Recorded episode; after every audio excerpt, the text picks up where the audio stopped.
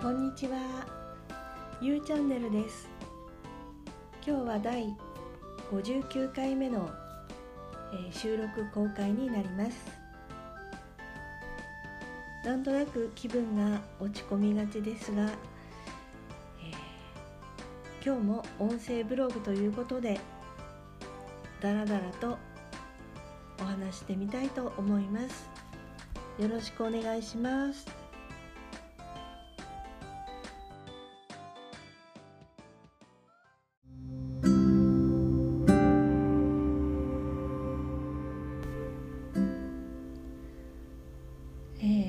イラストレーターのメグさんは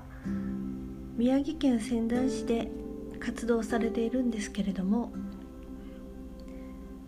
2015年の4月ぐらいですけれども3月4月ぐらいクラフト教室から始まってなんか活動を始められたと思うのですが私はその頃から時々メグさんのアメブロを読んでいいねをしたりしていましたが、えーそのクラフト教室の場所がですね私のあの実家の近くでした。今回「おうちでスナック」というメニューの近畿編に参加していて初日が自己紹介だったのですけれどもとても楽しかったです。初日だけはあの LINE のビデオ通話ですのでいろいろとあのフィルターが使えてそれがなんかとても楽しかった。それでなんかあのとにかく自己紹介っていうとものすごく緊張してうまく話せるかなとか考えたのですけれども2015年からブログ読者でいたのでどうしてもメグさんにこれだけは伝えておきたいと思ったことそれはさっきも言ったそのクラフト教室を開催した場所が、まあ、私の実家に近くて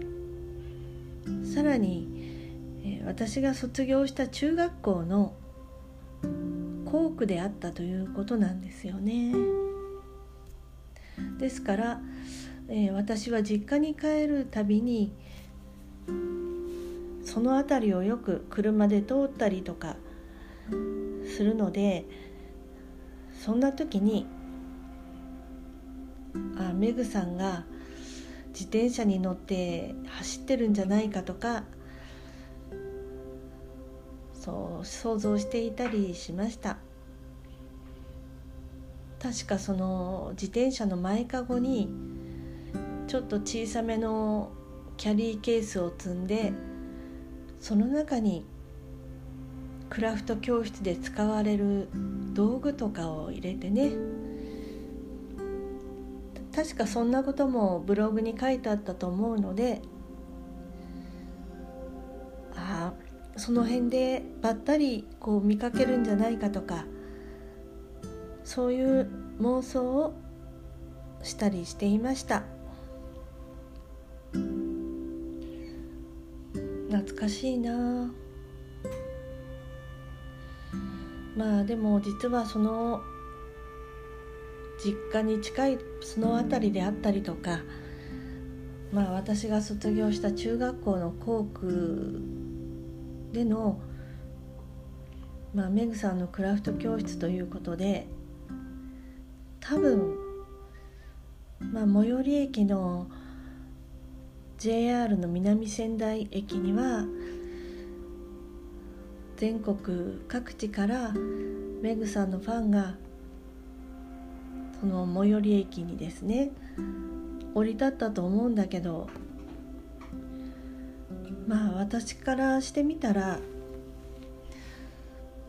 その南仙台駅だって、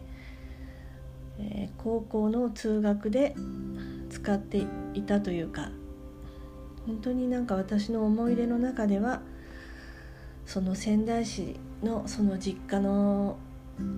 小学校中学校そして高校に通学に使っていた南仙台駅の辺りとかその辺りというのはまあ私にとっては楽しいこともあったんですけれども自分自身がその辺りに住んでたことがなんかコンプレックスの一つであったし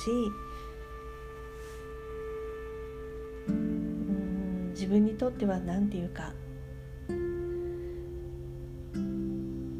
嫌な思い出とか辛い過去もいろいろあった場所ですのでもう本当にそのメグさんにメメグさんのブログに出会うまではなんか自分が意図してなんか葬り去っていたそのような地であったんじゃないかなっていうことを思うんですよね。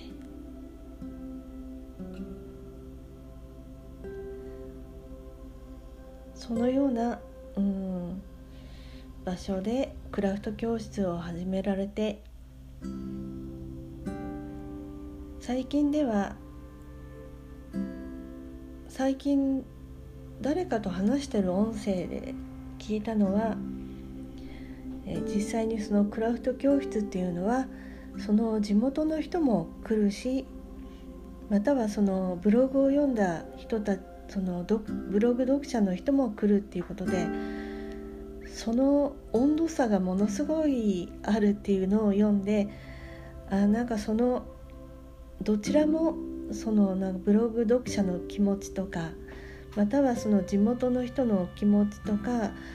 なんかどちらも分かるなって思ったのはやっぱりその辺りに住んでたからですかね。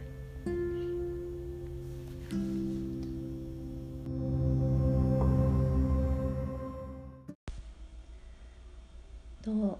メグさんのメニューで家でこう家にいながらあの楽しいおしゃべりとかをしていると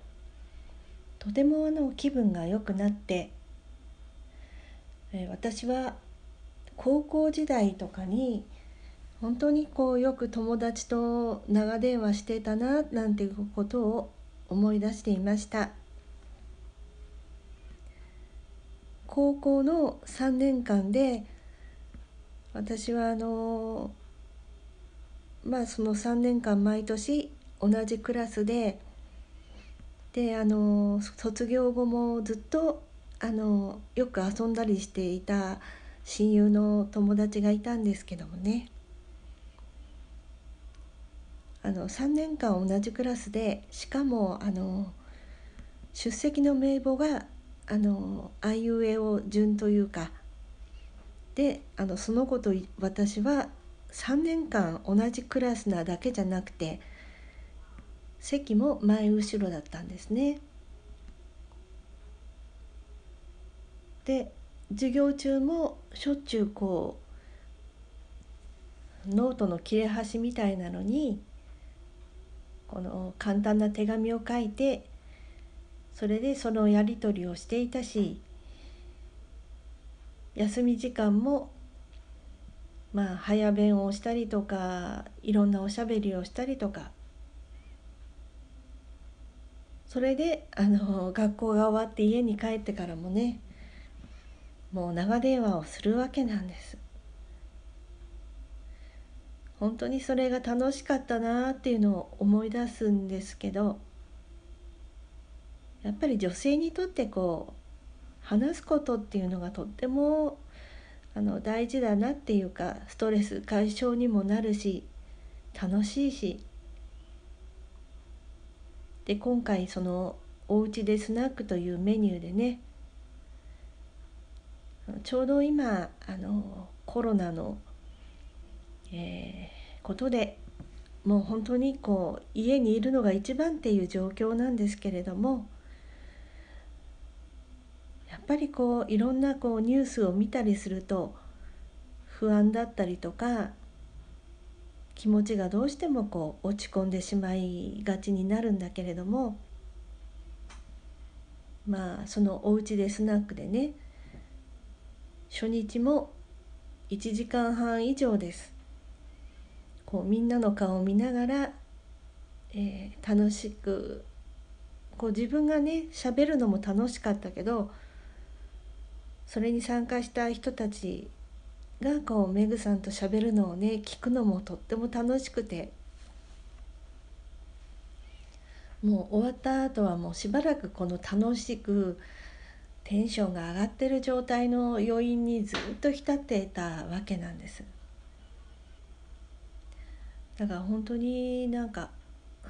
女性にとっておしゃべりもとても楽しいですし今後本当にそういう家にいながら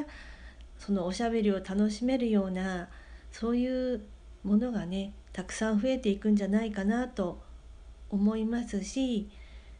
またこのようなポッドキャストのような音声配信もまあ実際こうラジオラジオには変わりないんだけど